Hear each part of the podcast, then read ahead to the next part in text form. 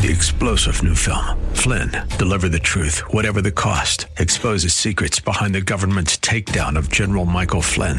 Flynn knew what the intel world had been up to. He ordered the first audit of the use of contractors. This set off alarm bells. He told the truth. He was the most dangerous person for Donald Trump to hire. They had to get rid of Flynn. Flynn, deliver the truth, whatever the cost. Available now. Watch it today. Go to salemnow.com. Salemnow.com.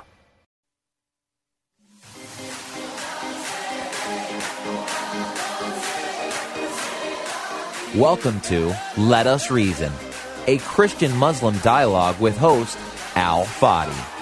Let Us Reason is a unique show utilizing theology, apologetics, and evangelism to reach Muslims for Christ by comparing and contrasting Christian and Muslim doctrines.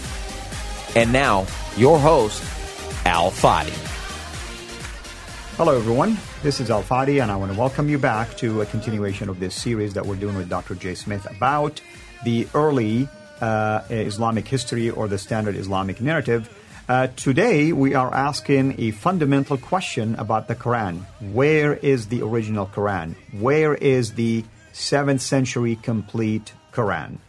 And with me here in studios to answer this question and interact with me is Dr. Jay Smith. Dr. Jay, uh, I grew up as a Muslim, believing that the Quran that I have in my hand is the exact replica of the Quran that I found in heaven, the Quran that was revealed to Muhammad, the Quran that was put together by Uthman, the complete Quran. And here it is. Right? This is the original, complete Uthmanic recension. This is the one that you have been told exists in heaven, sent down to Muhammad over a 22 year period, finalized by Muhammad when he died, and then printed out in its in its book form by Zaid ibn Thabit, the secretary of Muhammad, Yeah. who was commissioned by Uthman in 652 to write that. If you can turn this towards the camera, and I want him to zoom in, there is something interesting that people can see um, uh, on the book. You are going to start to see some red letters in there, which is interesting. Okay, there's one there, there's one there, there's one there, there's one there. These are all red letters. There's some blue letters as well, and there's green letters. Now, we're going to be getting to that later on, but certainly this is what they call the original Quran. Now, of course, this has been published in the 21st century, printed in the 21st century. It's the facsimile, it's the manuscripts from this is derived that are from the 7th century. Why? Well, let's look and see what the standard Islamic narrative tells us. So let's go to the slide and let's unpack it. According to the standard Islamic narrative, not according to you, not according to me, this is what every Muslim believes. This is what every Muslim has been told. In the seventh century, we note. Uh, I want you to note the cities which I'm going to put up in the countries where the earliest Qurans were created. So Muhammad dies in 632. He the Quran is not written down when he dies. It is not written down like this at all. There's we don't no- have any evidence that it was. well, even the, even the traditions don't say that. And Al Bukhari, you need to go to Al Bukhari, uh, uh, volume six, hadith number five hundred nine. Hadith number 509 gives the story of how the Quran was put together, and it's very clear that there was no written Quran in 632. So when Muhammad dies, they have this battle in 632 to 634. Abu Bakr is, uh, is the caliph, and the, at the battle, uh, uh, uh, they uh, a, a number of those who had memorized the Quran die. So there's a crisis on their hand. Because if all those who memorized the Quran died, then there's no Quran. So they get Zaid ibn Thabit, who is the secretary of Muhammad, to write the Quran down. So he does that in 632. Not 652, but 632. Gives the copy to Umar, who gives it to his daughter Hafsa, who used to be one of the wives of Muhammad. She sticks it under her bed and leaves it there for 20 years. Rather odd that she leaves there for 20 years. In 652, there's another battle. This one is not at Yamama, the first one. This one is in Azerbaijan. And after the battle with the Syrian Muslims and the Iraqi Muslims, they go to the mosque to pray and to recite the Quran. And these Iraqis and the Syrians are reciting it different than those from Medina. That's right. And Hudaifa, who is there, who's in charge of that, he is angered and he starts coming to fisticuffs, blows with them, and he biddles down, back down to Medina and says to Uthman, we've got a problem here. We've got to get the Quran in one version. Otherwise, it's going to be like the Christians who have many different Bibles. We must have just one Quran in one dialect. And he has Zaid ibn Thabit take that book that had been hidden under the bed and rewrites the Quran. He rewrites it in the Qurayshi dialect. That happens in 652. So that is this book right here. According to every Muslim I know, that's this book. Let's put it up right side up. That's this book right here. Now, if that is the case, what happens next? Well, let's say what he does. He then sends it out five copies to these five cities. Notice I'm putting them up there on the screen. Uh, they, uh, the, the three the two green ones. Is Mecca and Medina there uh, down in the south, and then you have Basra uh, there at the uh, head of this uh, of Kufa, the Persian Damascus. Gulf. You have Kufa, and then you have Damascus. So five cities: Mecca, Medina, Basra, Kufa, and Medina. Two in Iraq, one in Damascus in Syria, and two in Arabia. Sent to five said why? So that these become the standard, and so that there will be no the difficulties, there will be no dislocation, and certainly there will be no other Quran. So this is a standardization purpose. This is a censorship because he doesn't want what happened up there in Azerbaijan. When he does that, he it's interesting because when you go to Al Bukhari, Hadith, uh, volume six, Hadith number five ten, it says that he takes all these other Qurans that were from Iraq and um, from Damascus, which is Syria, and he burns them. Burns them. Burns them. Why? Because they're different. They're different writing. Now you're an arab speaker and you know that to burn uh, dialectical differences you need something to show the dialectical differences in an arabic script what is it you need to have to show these dialectical differences the vowelizations that you have in the script what do you need to have to do that in an arabic script Well, we're going to need uh, dotting. We need uh, uh, diacritical markings, you know, things like that to help you reading. right Yeah. We say potato, you say tomato, potato, we say tomato, you say tomato. There is, between the British and the French, I'm sorry, the British and the Americans, we have different ways of saying it, and those are vowelization differences, and you write them differently depending on what it is. In the same way, in Arabic, you need to show the differences in a script. You need to have vowelization. You need the dama, the kasra, the fatha. You need to have the dots. Mm-hmm. You need the five dots, three above and two below. Dots and vowels didn't exist in 652. Is that a problem for you? Uh, of course, because uh, we are looking, I mean, you know that I'm looking at early Quranic manuscripts. And by looking at the Quranic manuscripts that are considered to be in the first 200 years, uh, n- not all of them, especially the early one, have any uh, basically systems to help you in pronouncing the words. In fact, those were added later because they recognize the problem. You look at a, uh bare word without dottings or markations, and it's an open game. You can read it however you feel the context might So how could there be dialectical difference in written in a written text that can be burned?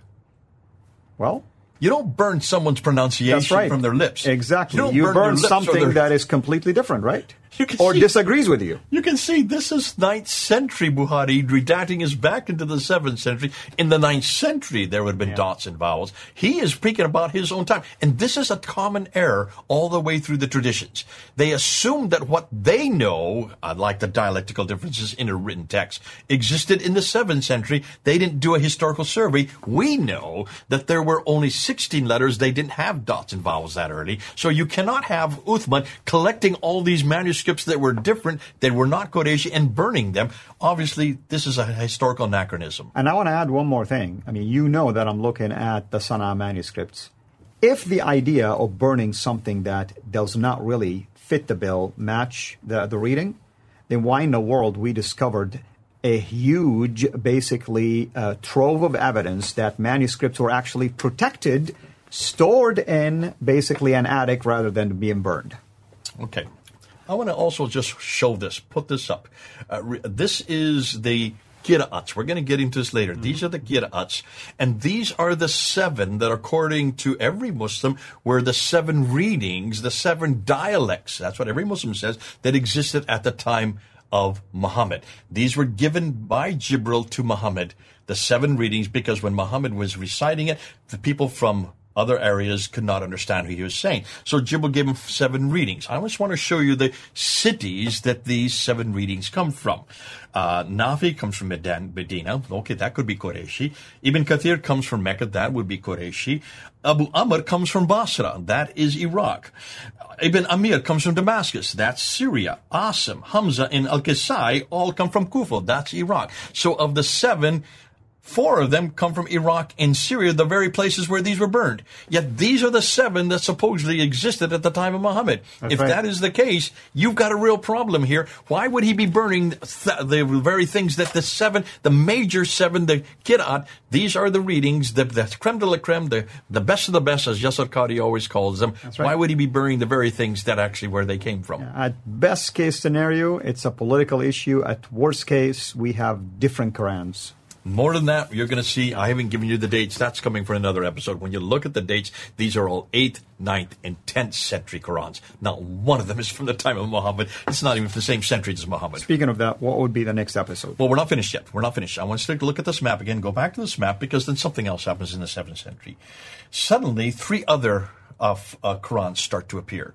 One in Damascus, written by Ubay ibn Ka'b, and it has 116 surahs. 116?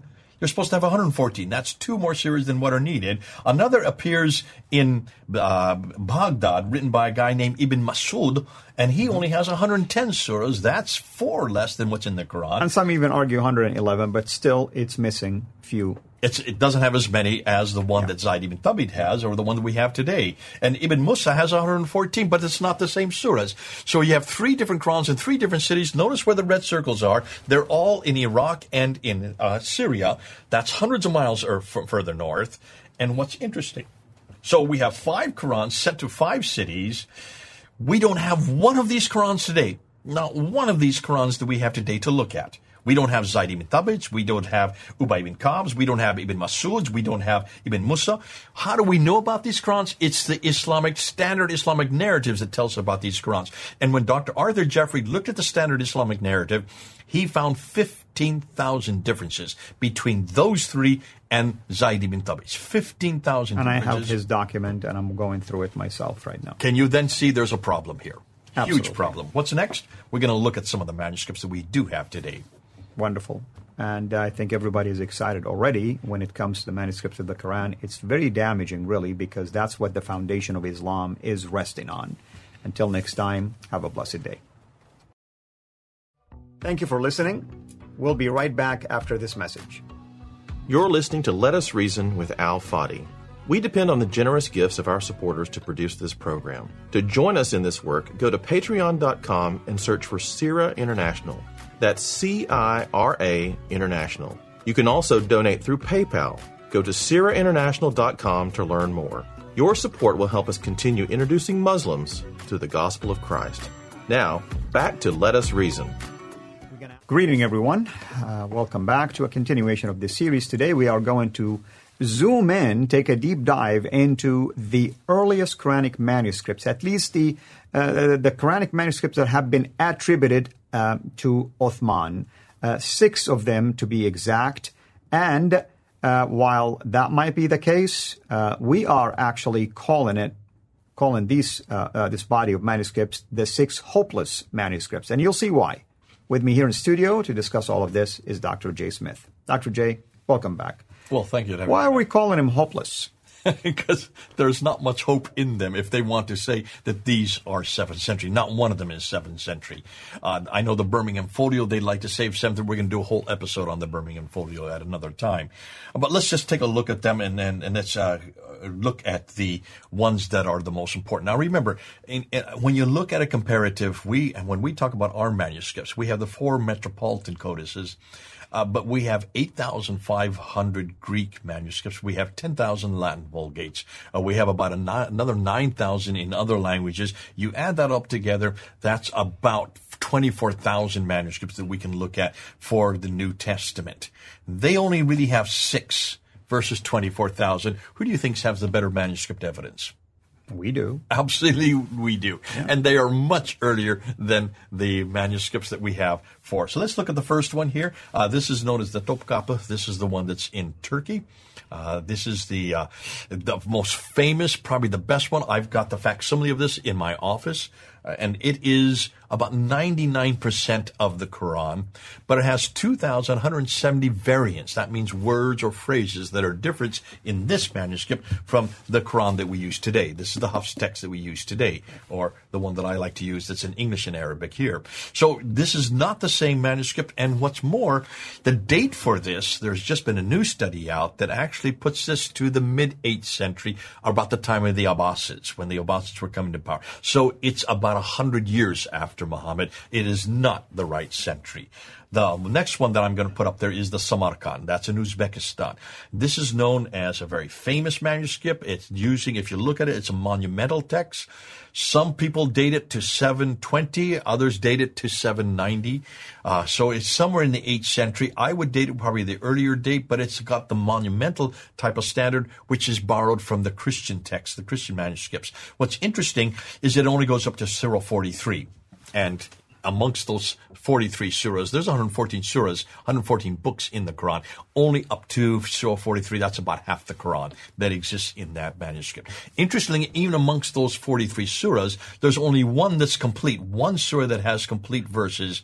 And 16 of don't even exist of the 43. So you can see it's missing all kinds. The most damaging thing about this manuscript is that it's written by many different hands. And so it has an enormous amount of grammatical mistakes.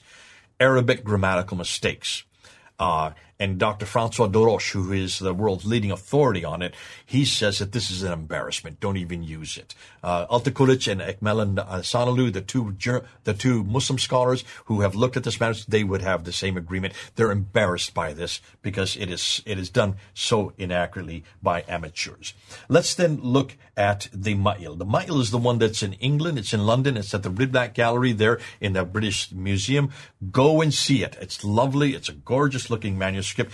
Uh, it also only has up to 43, uh, up to Surah 43. It only has, it's the best of the earliest man. In fact, it would be one of the earliest because it uses a much earlier script. If you look the, at the it. The Ma'il script is the Hijazi script. The Hijazi script, right. Ma'il script. So that's what they call from the Hijaz, from the central part of Arabia. The problem is that is not from the central part of Arabia. That's actually from a Nabatean Aramaic script. So it is much further north. It is from Jordan what we know as Jordan today, about 600 miles further north. Right but it has all kinds of manuscript variants and it only includes about half the Quran. The other one that is interesting is the Petropolitanus, which is in the Bibliothèque Nationale in Paris. Uh, Francois Déroche is the one that controls this manuscript. Uh, it's, it's about only 19% of the Quran. It has 93 variants, 93 manuscript variants within just that 19%. The Huzayni manuscript is the one that Muslims love the most because it's probably the one of the most beautiful ones. Uh, to look at it, it just looks gorgeous. It's what we would call a monumental text. Monumental text, which is later text, by the way. It's much later text. Yeah. And what's fascinating about this one, this one is in Cairo there, uh, and it's treasured by Muslims all over the world. But when you open its pages, you will see it is full of what we call coverings. And it's in Kufic also. It's in Kufic, which mean yeah. it would be more. It would be from Iraq, so it is yeah. from it's just south of Baghdad, and it was more. It would be an Abbasid text. Yet it's full of covering after covering after covering. There is one page that has eight different coverings. When you're covering something, that means you're censoring it.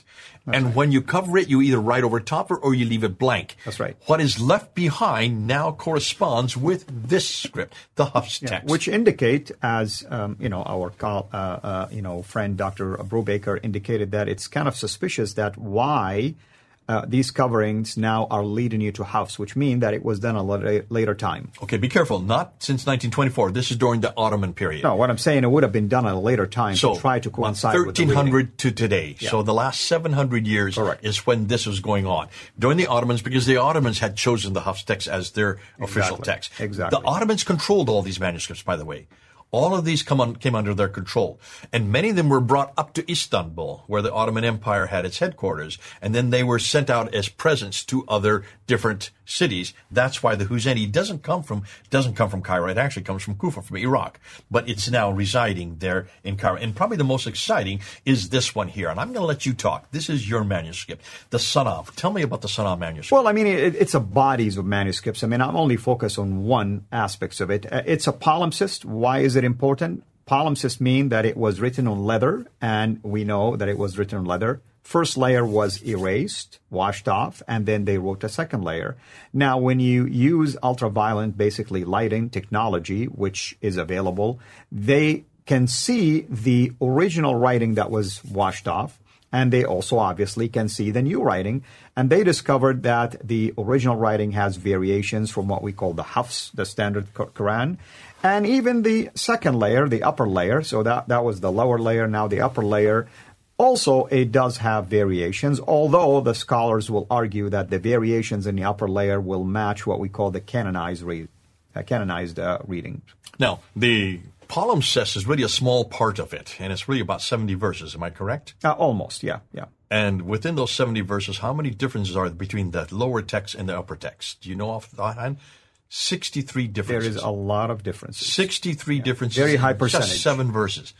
Which suggests to me this is a, all really, if you look at the differences, we, um, Hatun and I did a whole series just looking at the difference between the upper and lower text on those 70 verses.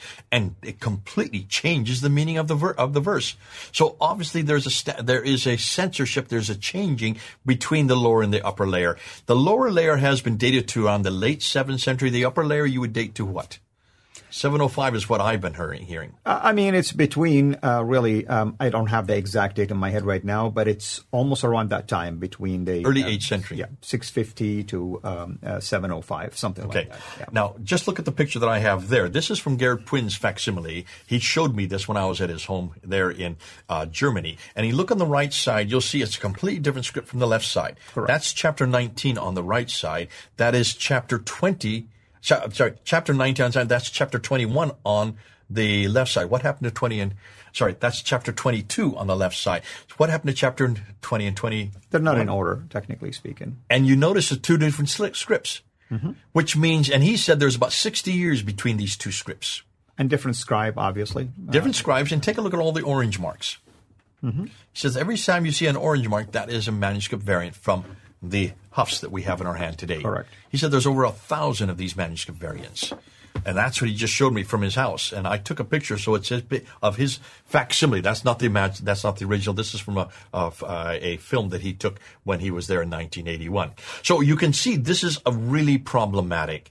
Probably the Sana is the most exciting because it's the oldest of all the manuscripts. Let's conclude. What do we know about these manuscripts? When you look at these six manuscripts, I'll put a look at the slide again. Notice what we have found. Number one, None of them are from the 7th century. Parts of them, like the lower part of the palimpsest, may be from the 7th century. I would suggest the Birmingham Folio, which is only two, uh, two pages of 33 verses. It is from the 7th century. I have no doubt, but it has nothing to do with Islam. It's all pre-Islamic, mostly Christian and Jewish material from writings from the well uh, 1400 BC, also from the first second century AD, and from 500 AD. These are just borrowings that have put uh, they they've slapped into those 33 verses, which is what we're going to find out later is exactly what most of the Quran is made up of. So none of them are complete. None of these manuscripts are complete. The Topkapi is the best. None of them completely agree with each other, and what's more, none of them completely agree with this book which is the Hafs Quran, which is the official text that is used all over the world today by 93% of all Muslims. Use this text was first made official by the Ottomans uh, in the Ottoman period, and then made official uh, by King Fahd in 1985 as the official text for the whole world. Now that's hugely important.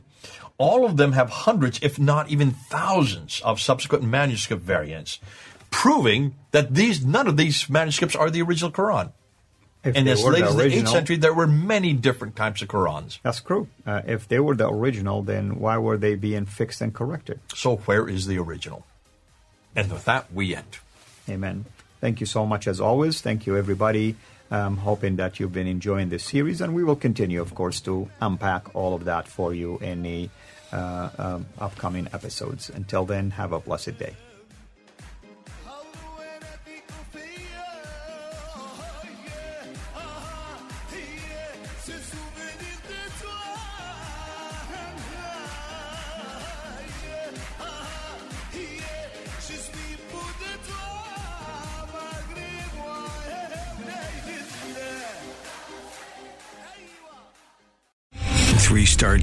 Michael J. Flynn, head of the Pentagon Intelligence Agency, knew all the government's dirty secrets. He was one of the most respected generals in the military. Flynn knew what the intel world had been up to. He understood its funding. He ordered the first audit of the use of contractors. This set off alarm bells. The explosive new documentary, Flynn, Deliver the Truth, Whatever the Cost, and covers the facts behind this scandal. Flynn told the truth. He was the most dangerous person for Donald Trump to hire. I find out the worst enemy that I'm going to face in my life is right here in America. They took my assessment and they wanted me to change it. And I was like, I'm not changing it. They had to get rid of Flynn.